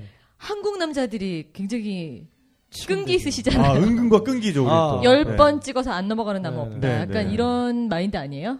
좀 어, 네? 네. 어 그런가? 왜, 왜 여기다 네. 물어보시죠? 갑자기 저를 이렇게 정면으로 아, 응시하시죠. 얘기해 보세요. 저는 불꽃같이 포기합니다. 네. 정말요? 네, 저는 아니다 싶으면은 네. 네. 음. 포기가 빠른 남자. 저는 반반이에요. 왜 봐? 경우에 따라서 아유, 그럼요. 갑자기 누가 생각나네? 얼굴 빨개지셨다. 아 뭐 실제 케이스가 있었군요. 아, 네. 어떤 케이스? 포기 안 한. 케이스? 우리 저 뒤풀이에서 얘기하자고요. 네. 어, 아유, 전 작가 간만에 근데- 땀 흘리고 어, 있네. 프랑스 네. 사람들은 깜짝이야. 굉장히 샤이가 굉장히 좀 그 뭐지? 좀 수줍어해서 어, 그래요? 네. 그러니까 아, 수줍은 것도 있고 그다음에 의외로 네. 그다음에 어 아까 말씀드린 개인주의 때문에 다른 사람에게 내가 지- 예를 들면 바에서 예쁜 여자가 있어. 네. 근데 내가 가서 말을 거는 것이 어 저 사람이 어떤 개인적인 삶에 네. 피해가 되는 건 아닐까라고 어. 생각한대요. 아, 일단 그걸 먼저 생각을 해요, 네, 그러니까. 가서 어. 그런 왜냐면 지금 혼자 있고 싶은 순간일 수도 있잖아요. 그렇죠. 그렇죠, 그렇죠. 그래서 가서 이렇게 함부로 말 걸고 그러지 않고요. 오. 그리고 또 물론 이 세상에 예쁜 여자를 싫어하는 남자는 없지, 없겠지만 네. 어 그 스페인이나 뭐 이런 애들처럼 정말 단순하게 아 예뻐 이렇게 아, 가서 그래. 하는 것이 네. 아니라 아, 스페인이랑 아, 비교하면 지금 수줍음이 표정이 있네요. 굉장히 저렴한 표정이 한번 나오셨어, 지금. 아니 어, 매, 네, 네, 매우 네. 매우 단순하잖아요. 네. 어, 스페인인들은 맞아요, 저- 맞아요, 그 맞아요. 마치 자기들이 그런 거를 어떤 의무감을 갖고 있는 것처럼 어. 그렇게 안 하면 누가 벌주기라도 하는 어, 것처럼 맞아요. 서로, 서로가 네. 서로를 그냥- 예쁜 여자가 지나가면 아 이게 어, 구아빠 에르모사 막 네, 난리가 네, 와가지고 네, 막 네, 난리를 네, 치고 아니, 맞아요, 저, 맞아요. 저 이번에 에콰도르 취재할 때 저희 코디를 맡아줬던, 저희 가이드를 맡아줬던 친구가 어, 정말 그 산악 가이드고 꽤 뭐 유머감각 있고 잘생기고 그런 친구예요. 근데 이렇게 차 운전하면서 가면서 옆에 아, 예. 네. 그러니까 아가씨가 이렇게 지나가면은 반사적으로 네. 딱 쳐- 이렇게 쳐다보면서 올라. 근데 이제 그냥. 이게 예쁨의 정도에 따라서 몸이 몸이 이렇게 창문 밖으로 나가는 정도가 달라져요. 이렇게 팔만 그러니까 걸치고 있다가 일단 일단 팔 걸치고 운전하다가 네. 옆에 여자가 보인다 그러면 무조건 올라. 그런데 좀 예쁘다. 그러면은 고개를 내밀고 왜 나와? 올라. 그다음에 진짜 예쁘다. 운전하다 말고 몸 상반신이 창문 밖으로 나가요. 올라, 올라 것이 있다. 근데 안 예뻐도 일단 아, 올라하죠. 그럼요. 그러니까 아, 그럼요. 걔네들은 네, 무슨 네, 네, 의무감을 네. 가지고 있는 것처럼 네. 그렇게 하고 그리고 막 어떤 때는 막 안달루시아 이런 남부 지방 가면 정말 끈질겨가지고요. 거기는 얘기를 하는데 대답을 안 하면은 뒤에서만 뭐 종이 비행기도 던지고 막 이래요. 네. 너무 유치하게 어, 맞아요. 굉장히 최소한 일차- 35살 정도 된 것 같은데 1차원적으로 35살. 네 말도 막 이상하게 네. 나온 그런데 프랑스 사람들은 일단은 저 이, 나의 행동이 저 사람의 개인적인 어. 어. 떤그 지금 시간에 방해가 되지 않을까라고 오. 생각한다고 하고요. 네, 네. 배려가 그다음에 있네. 네. 어, 굉장히 복잡하게 생각하는 애들이기 때문에 그 저 여자가 아무리 예뻐도 네. 나랑 가치관이 같을까? 라는 생각을 먼저 한대요. 개뿔. 멋있다. 먼저 그거부터 뭐 그거를- 가치관부터 생각하고 있어. 그럼 지금부터 그걸 알아봐야죠. 아 역시 아 너 그렇잖아요. 아 그렇구나. 너무 너는 한국 스타일이에요. 이렇게 어. 생각하는 거는. 어, 제 스타일. 그래서 네. 오히려 그렇게 막 그 즉석에서 막 뭐 이렇게 적극적인 대시를 하거나 그런 게 적다고 해요. 그래서 오. 파리지앙들이 싱글이 많고 외롭고 아. 그래서 인터넷으로 짝지어주는 사이트 굉장히 발달했고요. 네. 그리고 프랑스 가서 저 진짜 웃긴 거 봤는데 스페인에서는 없, 없었던 네. 그 시골 노총각 장가 네. 보내주는 프로그램도 있어요. 어 진짜요? 음. 베트남 처녀와 결혼하세요? 네, 그런 것처럼 경운기 타고 프로포즈 막 어. 어, 동, 그, 동유럽에서 온 아가씨한테 말도 안 통하는데, 아, 막. 프로포즈 해가지고 결혼하고 이런 거 있더라고요. 또 동유럽. 우리랑 너무 비슷한 거예요, 그런 게. 그래서 어. 이 친구들도 굉장히 그런 어떤 적극적으로 사람들에게 네. 이렇게 하는 거는 음. 힘들겠구나. 좀 의외네요. 그러게요. 러니까 지금 마치 뭐 영국 사람이나 독일 사람 얘기 듣는 것 같아요. 음, 약간 그런 네. 면이 있어요. 프랑스 사람 그러면 되게 자유분방하고 음. 그거는 그럴 것 그쵸. 같은데. 근데 네. 그거는 또 다른 얘기예요. 네. 그러니까 예를 들면은 일단 그 낯선 사람에게 말을 거는 거는 네. 힘들어하지만 한 번 알고 났을 때는 또 다른 차원의 얘기가 아, 펼쳐지겠죠. 그렇죠. 그 오. 커뮤니티 안에서는 또 이제 한번 알, 알게 아, 되면은 그럼요. 막 아유 막 그냥 네? 끝이 없구나 그냥. 되게 제가? 가장 네. 처음에 듣고 충격을 받았던 얘기는 네네. 어떤 친구가 어 충격 받고 싶어. 네 네 좋아요 그런 거. 음. 아, 아, 자세가 달라. 네. 어떤 친구가 뭐 클럽에서 여자친구를 만나가지고 네. 어아막 되게 마음에 들었대요. 네네. 잘 사귀어가지고 이제 집에 같이 갔는데 네. 어 뭔가 좀 진전이 되겠다 싶었는데 이 친구가 너무 수줍어하더래요. 어허. 여자 여자분이. 여자가 너무 수줍어하더래요. 네. 그래서 왜 그러지? 그러고 물어봤더니 남자 경험이 없더래요. 네. 어머나. 그래서 자기가 너무 깜짝 놀래가지고 네. 너무 무서워서 이 여자를 빨리 집에 돌려보냈대요. 무서워. 그래서 제가 왜 우리 같으면 좋아할 일이잖아요. 어, 우리 네. 남자들이 그래서 물어봤더니 그 나이에 그 외모에 아. 남자 경험이 없다는 거는 분명히 뭔가 성격적인 결함이 있거나 어. 음. 진짜 뭐저저 사람에게 문제가 있는 거기 때문에 자연, 하자다, 하자. 자연스럽지 않다. 아. 그러니까 자연스럽지 않다고 생각하는 네. 거예요. 그래서 그건 진짜 우리하고 생각이 너무 다른데 자연스럽지 않다. 나는 저 여자가 무섭다라는 생각이 들었다는 네. 거예요. 음. 실제로 예를 들면 결혼식을 가잖아요. 네. 그러면은 우리나라는 결혼식장을 가면 남녀 이제 신랑 신부 친구들 사진 찍을 때 한번 유심히 보세요. 네. 신부 쪽은 다 여자만 서 있고 어. 신랑 쪽은 다 남자만 서 있어요. 네. 네. 내가 신부인데 친한 남자친구 있어도 초대하기 좀 시부모님 아무래도. 눈치 보여서 네. 애매하고요. 오더라도 그 친구가 눈치껏 안 껴요. 아, 아니면 네, 신랑 네, 쪽에 가서 찍고 네, 막 이래요. 네. 저는 정말 이런 게 이제 바뀌어야 되지 않을까 싶은데 네. 프랑스 같은 경우는 그 결혼식 사진을 찍을 때 딱 봤을 때 신부 쪽에 남녀, 신랑 쪽에 남녀가 골고루 없으면 네. 네. 어, 굉장히 문제 있는 이상하다. 오. 사람이라고 생각해요. 쟤는 뭔가 그 사회생활을 균형 잡히게 할 수 없는 사람이구나. 네. 라는 생각이 든대요. 그건 네. 그건 사실 맞는 말이네요. 음. 그럴 네. 수도 있어. 근데 사실은 문화가 전부 다르기 때문에 어떤 게 맞다고는 말하기 음. 굉장히 힘들고 그냥 저는 여러분께서 아 이럴 수도 있구나라고 생각하시면 하면서 그냥 음. 재밌게 넘기시면 될 것 같은데 네. 그런 아주 사소한 문화 차이가 있더라고요. 그러니까 음. 예를 들면 또 스페인에서 제가 정말 이해할 수 없었던 거는 어, 어떤 남자가 예를 들면 저한테 뭐 아 데이트를 하자 막 신청을 해요. 네. 밥을 먹으러 나가요. 분위기가 너무 좋은 거예요. 막. 어 막 얘 눈에서 하트가 뿅뿅 보이고 어. 막, 막 로맨틱하게 막 밥을 먹고 있어요. 근데 막 분위기 한창 좋을 때 항상 무슨 얘기를 하냐면 네. 나 내 ex 음. ex하고 너무 사이 좋다. 어. 그래서 뭐야? 뭐야 진짜. 그 어. 뭐야 소리 나오죠. 어. 그래서 어, 그래 막 이러면 막 또 신나가지고 얘기를 네. 해요. 네. 걔가 아플 때는 내가 집에 가서 밤새 간호도 해주고. 네. 얘뭐 하는 거지 지금? 어. 그러니까 갑자기 막 화도 나고 지금 장난하나? 네. 그렇죠. 얘가 저한테 뭘 테스트를 하나? 네. 어. 막 여러 가지 생각이 들고 기분이 나빠서 일단 만나기 싫은 거예요. 네네. 그 다음부터는. 근데 나중에 알고 보니까 스페인에서는 자기의 전 애인이나 전 와이프하고 사이좋게 아. 못 지내는 사람에 대해서는 굉장히 그러니까 안 좋게. 어, 한 번이라도 자기가 좋아하는 감정을 품었던 어. 인생이라는 게 어차피 얼마나 짧은 건데 네네. 그 소중한 결국은 우리가 맞지 않아서 헤어지지만 그건 우리의 잘못이 아니고 어쩔 네, 수 네. 없는 결정인데 그것을 성숙하게 마무리하지 못하고 너 어. 뭐 어, 이런 애가 다 있어라고 그렇죠. 으르렁거리면서 미워하는 것은 굉장히 인간관계에 문제가 있는 사람이다라고 평가한대요. 그러니까 그 친구는 나름 어필을 한 거네. 난 AS까지. AS까지 확실한 사람이다. 스페인 난 친구들은 10만 킬로까지는 나는 무상수리 들어간다 나는. 아, 스페인. 친구들은 정말로 네. 한번 물어보세요. 진짜로 나중에 그 그러니까 누구 새로운 이성을 만날 때 어. 반드시 얘기해줘야 되는 중요한 어필하는 포인트 중에 어. 하나예요. 나는 내 ex하고 정말 잘 지낸다. 네. 오, 그거 참. 굉장히 나는 사람의 관계를 끝맺음을 잘할 줄 네네네, 아는 사람이다라는 그렇죠, 거. 그렇죠. 어. 그게 다르죠 아, 우리하고. 근데 그거는 정말 네. 성숙한 인간으로서 되게 필요한 자질 중에 하나인 것 같은데 난왜 못하고 있지? 네. 네. 아, 그렇네요.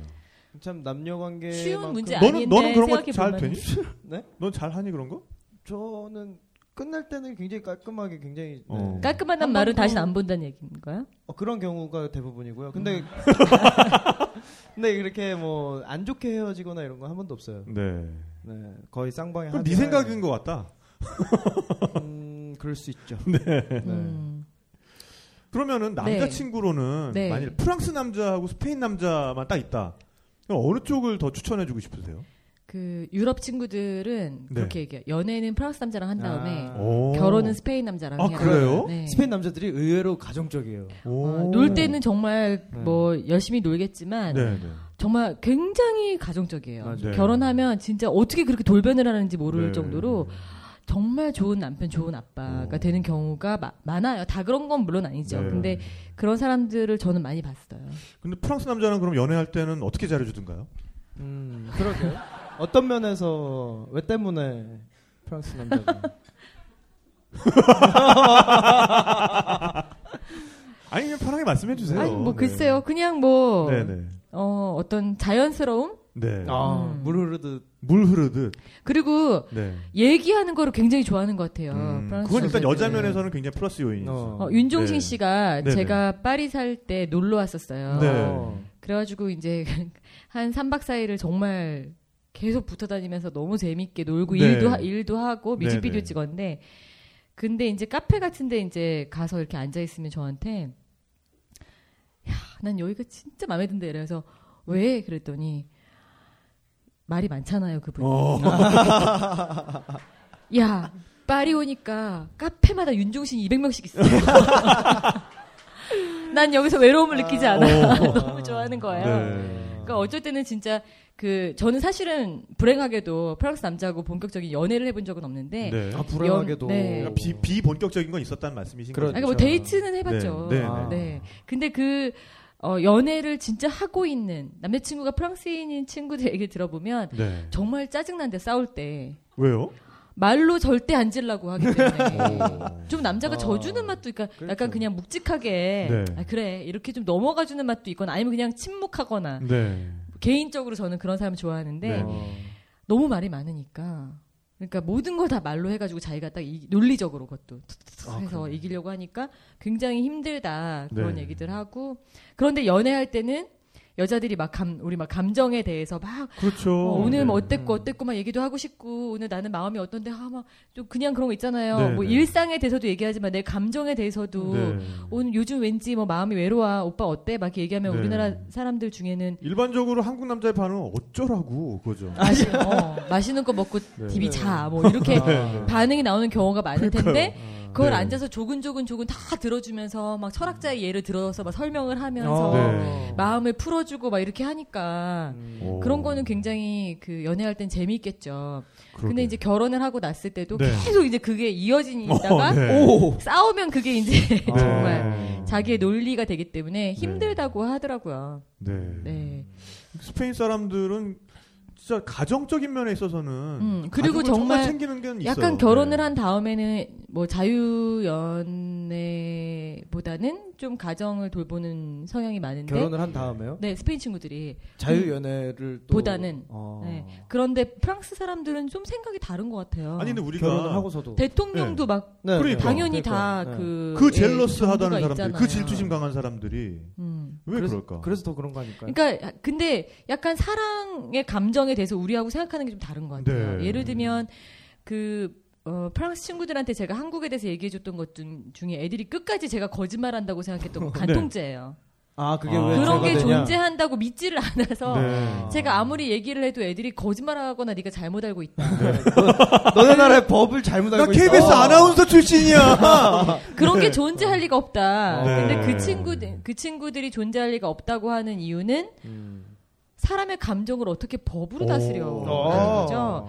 인간이 살다 보면 다른 사람에게 좋은 감정과 매력을 느낄 수도 있는 거지. 네. 음. 그거를 어떻게 법으로 다스려? 근데 우리는 약간 그걸 도덕적인 측면에서 이제 법으로 네. 도덕법이 그러니까 도덕. 그 친구들은 도덕이나 감정을 어떻게 법으로 다스려 다스려라고 하는 네. 거고 어. 우리하고 생각이 좀 다른데 어 뭐 그런 식으로 좀 약간 차원 다른 생각을 하기 때문에 네. 뭐 차원이 다르다는 게 걔네가 높다는 게 것이 아니라 음. 완전히 뭐 3차원 4차원이니까 그 친구들이 생각했을 때는 어 결혼을 했어도 그러니까 결혼과 사랑이 뭐가 차이 뭐가 서로 구속되는 의미가 돼야 돼라고 생각하는 거예요. 네. 음. 결혼했지만 다른 사람을 사랑할 수도 있다고 생각하는 거예요. 어.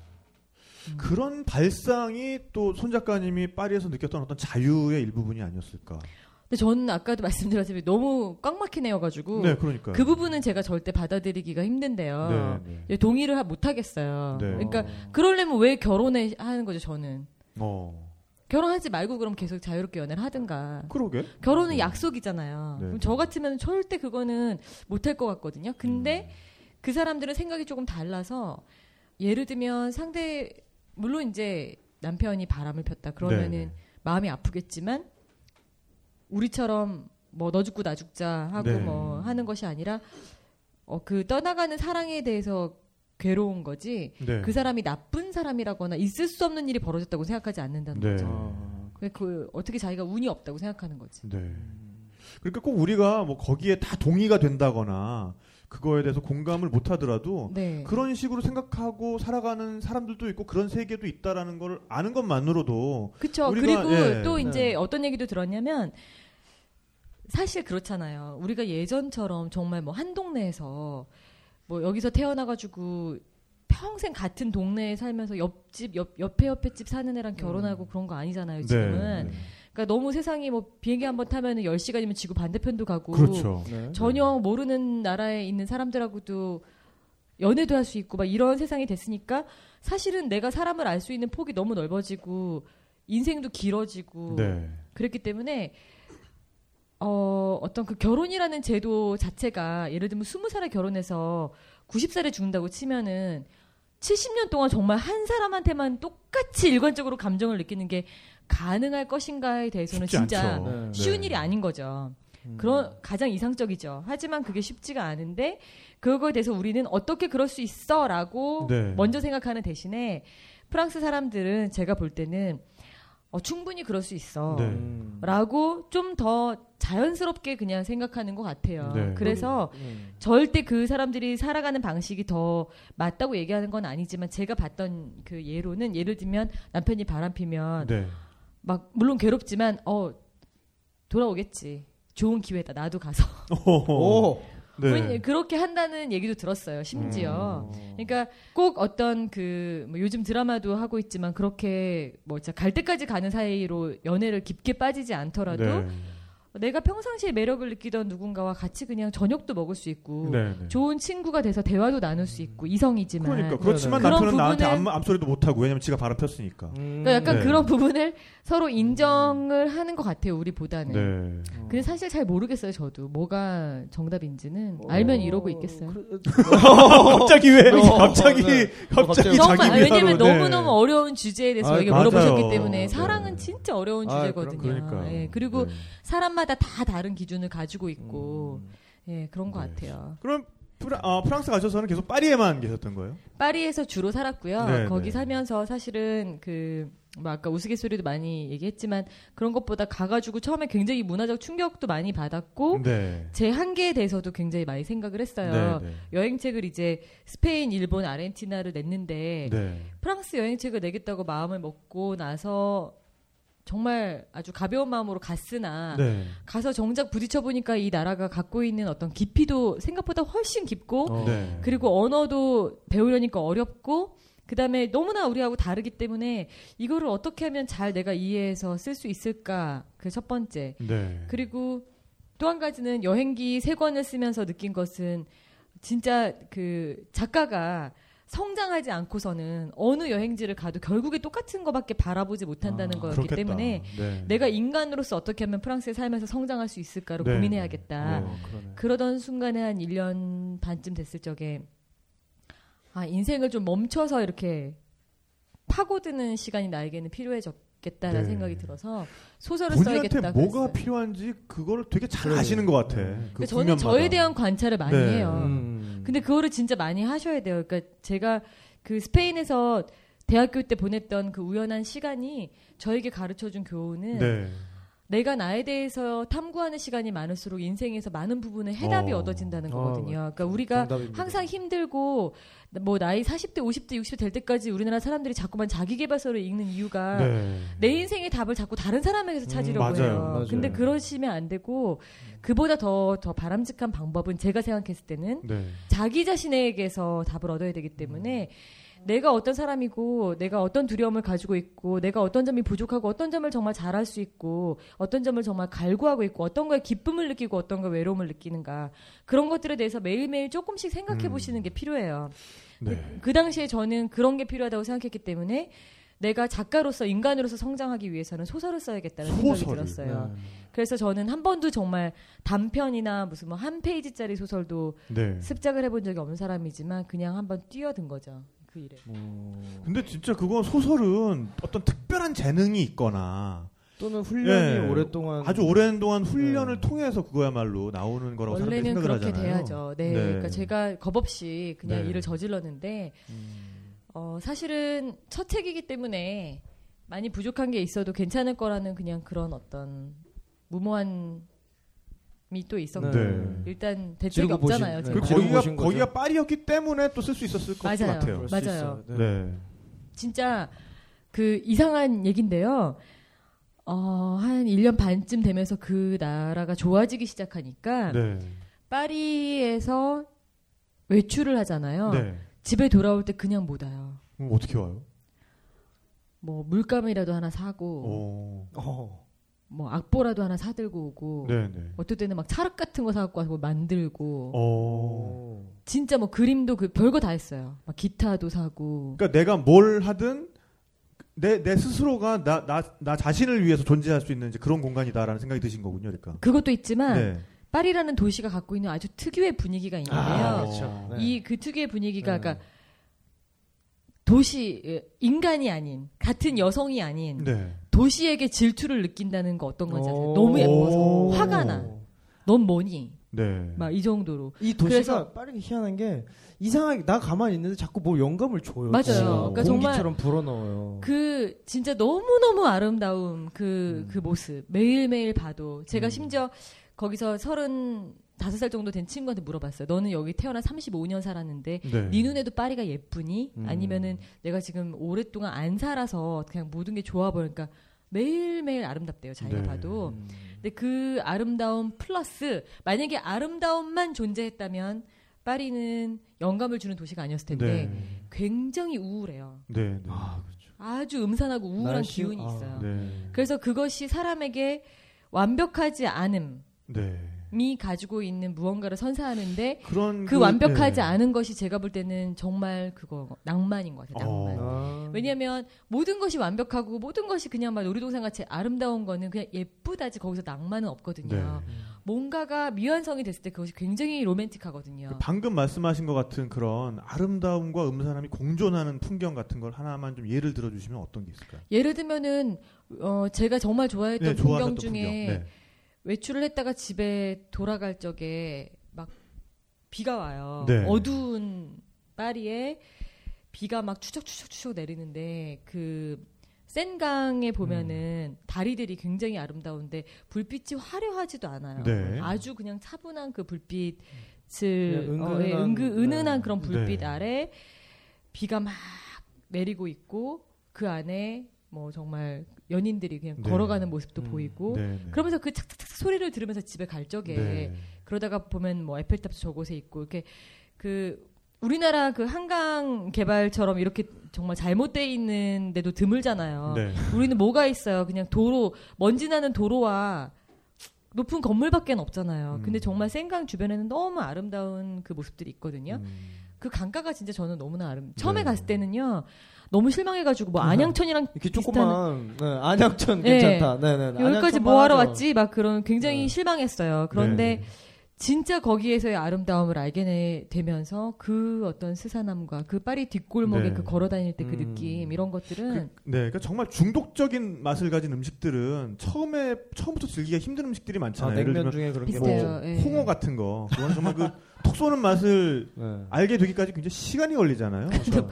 파리가 홍어랑은 좀 안 어울리는 것 같아요. 아니 저는 느낌이 그 느낌이 딱 오는데요. 그러니까, 네, 그러니까 그 음산함과 우울함 같은 거를 그냥 아우 싫은 거, 그냥 뭐 냄새 나는 걸로 치부를 해버리면 결국엔 그 진정한 맛을 못 느끼는 거죠. 근데 음, 그 음산함과 우울함을 한번 제대로 정면으로 맞닥뜨려서 맞아요. 그거의 매력을 알게 되면 정말 그게 그때야말로 제대로 뻥 완전한 네, 코가 뻥 제가 뚫리는 풍경으로. 그제 책에다가 썼지만 네. 파리의 마음이 빼앗기는 순간에 어떤 느낌이냐면 나쁜 남자를 사랑하게 되는 게 이런 아, 걸까? 느낌 빡 온다. 막, 네. 아 진짜 적확한 네, 비교를 네. 네. 적확한 네. 그런 것 같아요. 아, 그런데 진짜 그래서 그런 느낌 때문에 정말 강아지 뼛속까지 예술의 아. 혼이 있어요. 음. 정말 이 야. 도시가 너무 이런 나쁜 호호 남자. 아, 네.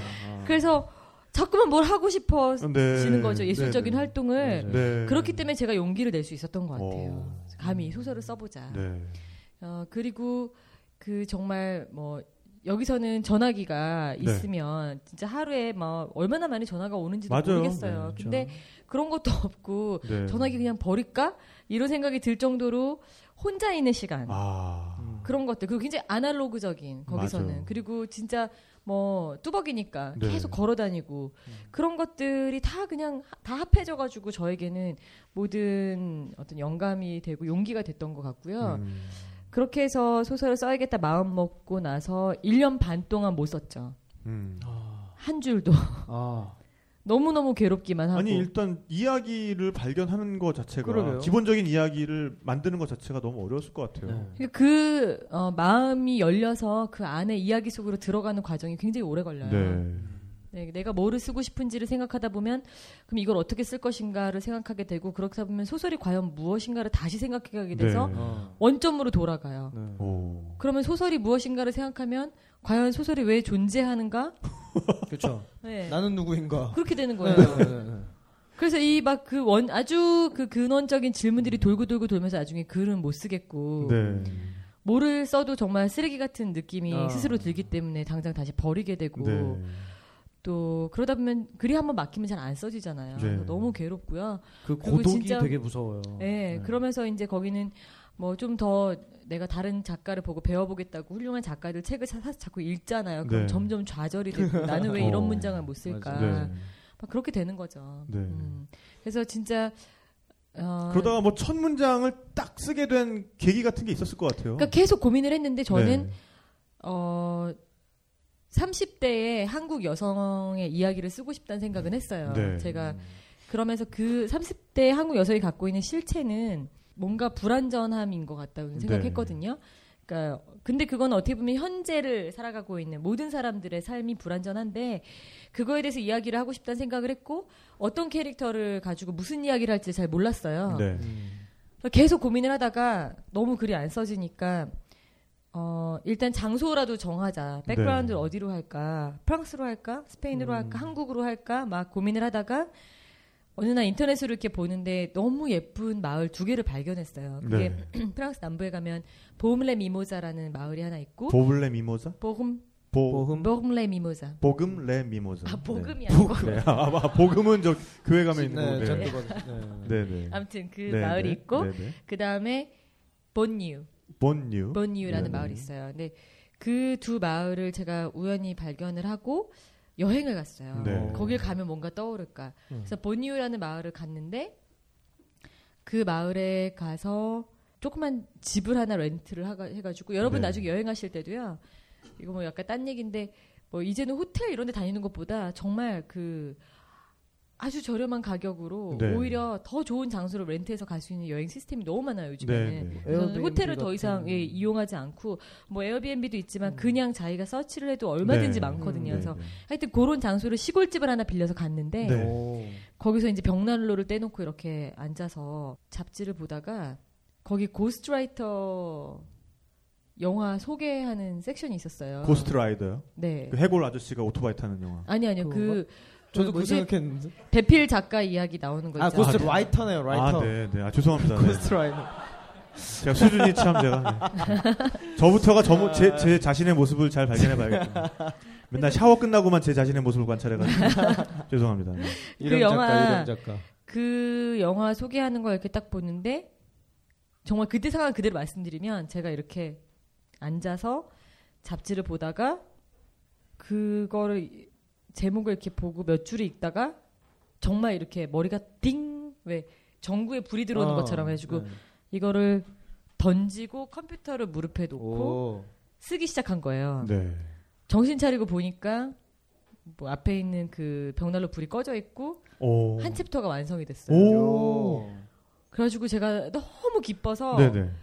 뭐 내용도 제대로 안 보고 그냥 썼다는 게 너무 기뻐갖고 저희 음. 편집자한테 이메일을 쓰면서 이제 정말 쓰는 쓰게 쓸 수 있을 것 같아요. 당분간 연락 안 하겠습니다. 오. 제가 오. 어느 정도 이야기가 완성되면 연락할게요. 네네. 그렇게 하고 나서 다시 제 글을 읽어봤는데 너무 무서운 거예요. 왜요? 거기 세 명이 등장을 했더라고요. 오. 근데 저는 그 화가가 한 명 있고 웬 프랑스 남자가 하나 있고 네. 대필 작가 여자애가 하나 있었는데 네. 제가 아는 사람들이 아니에요. 네? 네. 그래서 이들이 과연 무슨 얘기를 하려는 건지도 모르겠고 네.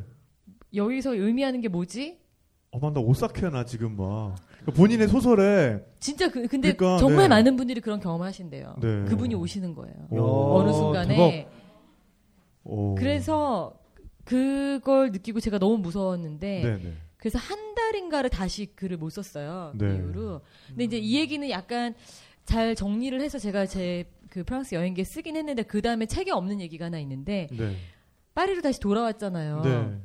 한 달 동안을 정말 괴로웠어요. 나는 얘들이 누군가를 모르겠는 거예요. 어, 자기 소설에 등장한 누군지 이분들이 오시긴 오셨는데 어떤 분들인지 모르겠어. 진짜 이상하죠. 네. 근데 그런 일이 벌어졌어요. 그래서 오. 아마 그- 그 당시에 파리에서 저를 누가 봤으면 미쳤다고 생각했을 거예요. 밥을 혼자 먹으면서 네. 물어봐요, 막. 어, 그래. 너에게는 그래서 어 그때 무슨 일이 있었던 거야? 너 거기 왜 갔어? 막더 무서워지고 있어. 이상한데? 네. 자꾸만 그런 일이 벌어져요. 네. 그러다가 한 달 좀 지나니까 갑자기 어 얘네들을 이제 알겠다. 오. 아. 글을 전체를. 예. 쓸수 있겠다 글을 어, 네. 그런 생각이 딱 든 거예요. 네. 그래가지고 얼른 지갑을 들고 나갔어요. 네. 그래서 시장에 가가지고 먹을 거를 잔뜩 사가지고 온 집안에 채워놓고 이제 네. 안 나가려고 문을 아. 잠가버린 거죠.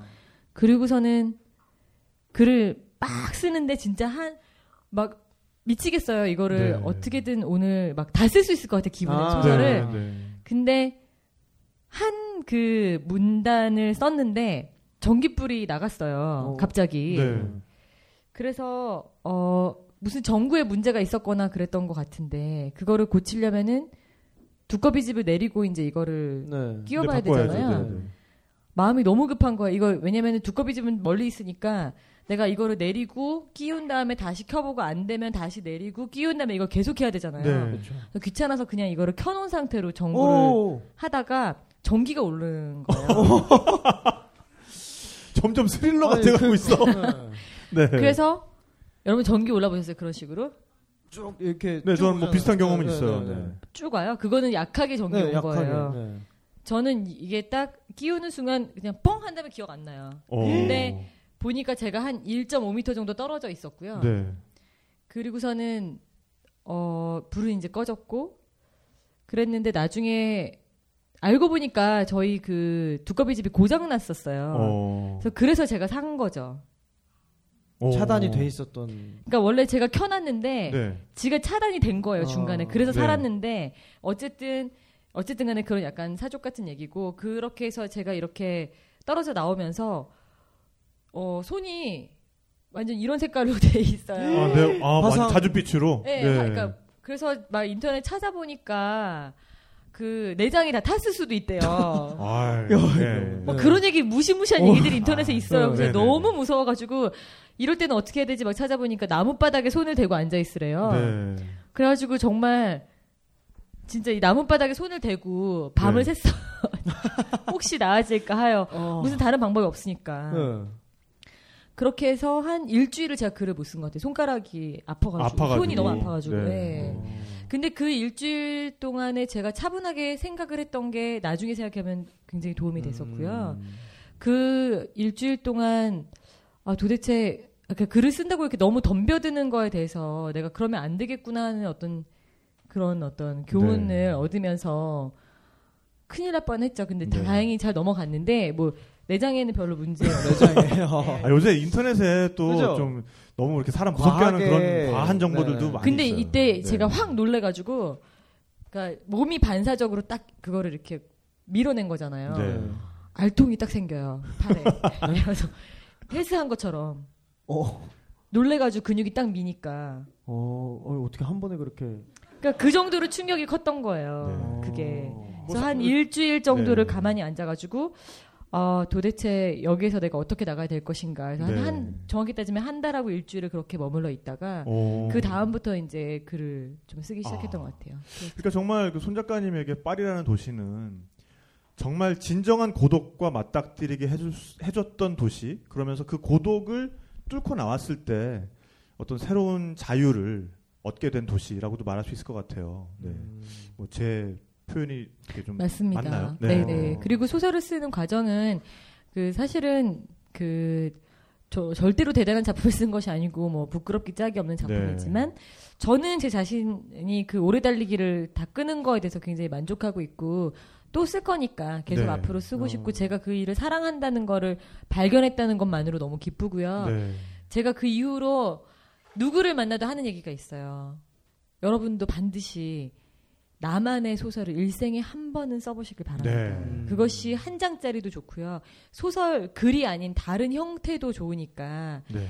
자기가 생각하고 있는 자기 깊숙이 있는 진짜 모습을 뚫고 들어가서 바라볼 수 있는 시간은 누구에게나 필요하고 그렇게 멈추어서 인생을 바라봤을 적에 이 삶이 얼마나 소중한 것이고 얼마나 네. 매 순간이 나에게 선물인가를 느끼게 되기 때문에 정말 행복해져요.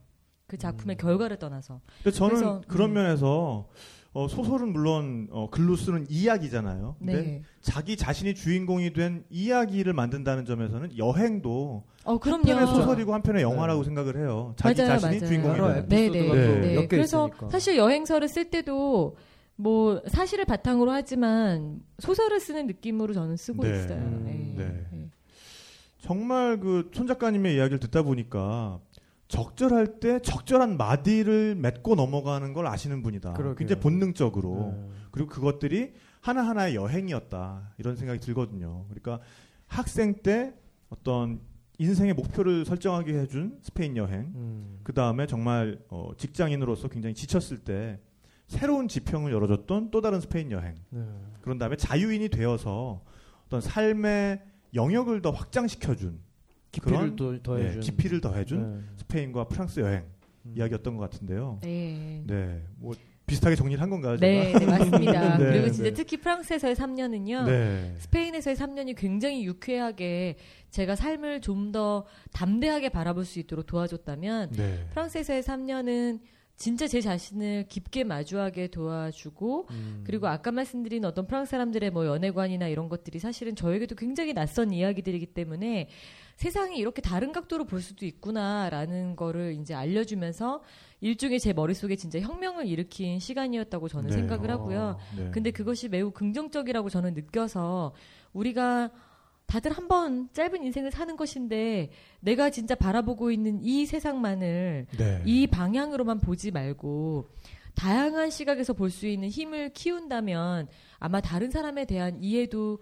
폭이 넓어지고 네. 우리가 사는 세상도 지금보다 좀 더 으르렁거리고 덜, 덜 으르렁거리고 네, 네.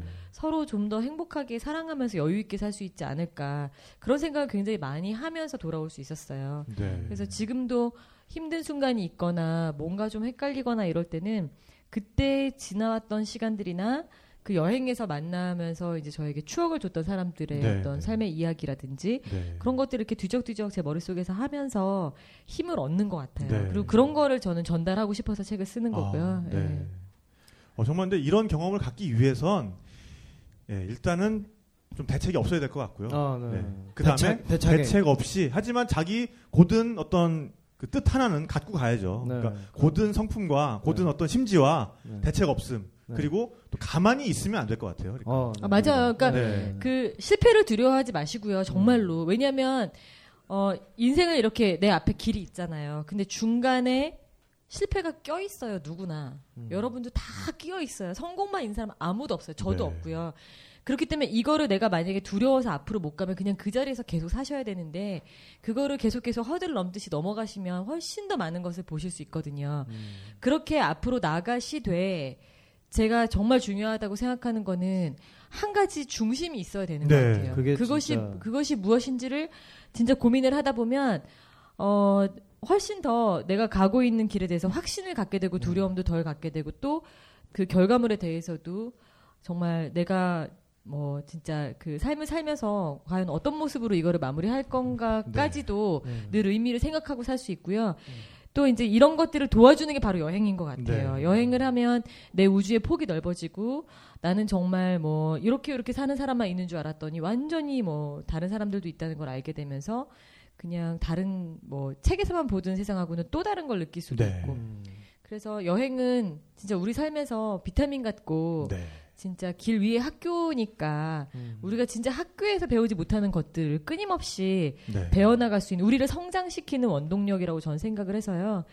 심지어 남녀 그리고 뭐 결혼한 사람 안 한 사람 이런 차이보다는 저는 여행을 해본 사람과 안 해본 네. 사람의 차이가 더 크다고 생각하거든요. 그러니까 어. 꼭 해외 여행을 말하는 것이 아니라 뭐 심지어 국내 여행, 여행이 아니라 할지라도 내 방 안에서 내가 정신적으로 내 내 마음 속으로 들어가는 여행 네. 이런 거 오히려 더 중요할 수도 있고 이런 여행들을 늘 하시고 어 그런 게 여의치 않으실 때는 여행 수다 네. 어, 야. 박수 한번 주세요. 네. 들어주시고요. 네, 네. 그런 것이 필요하다고 정말 생각합니다. 네. 네. 어, 정말 그 어느 때보다 우리가 위로와 용기가 필요한 시점인데 참으로 적절한 캐스팅이 네, 아니었나 그렇습니다. 싶네요. 지금까지의 여행 수다와는 또 다른 어떤 격조 있는 아. 내용, 네. 네, 많은 어, 분들에게 네. 또 용기가 되는 네. 내용이었던 것 같아요. 네, 전 작가는 어땠나요? 저는 오늘 프랑스 이야기 하시면서 그 뭐 유명한 얘기 있잖아요. 우리 자크라캉 선생님께서 네, 네. 우리 인간은 타자의 욕망을 욕망한다는. 아 타자의 욕망을 욕망한다. 네. 근데 오늘 손 작가님 이야기를 들으면서 역시 여행의 기능 중에 정말 중요한 거 하나를 말씀해 주신 거예요. 여행을 가면 자기 자신의 욕망만을 욕망하게 되거든요. 네.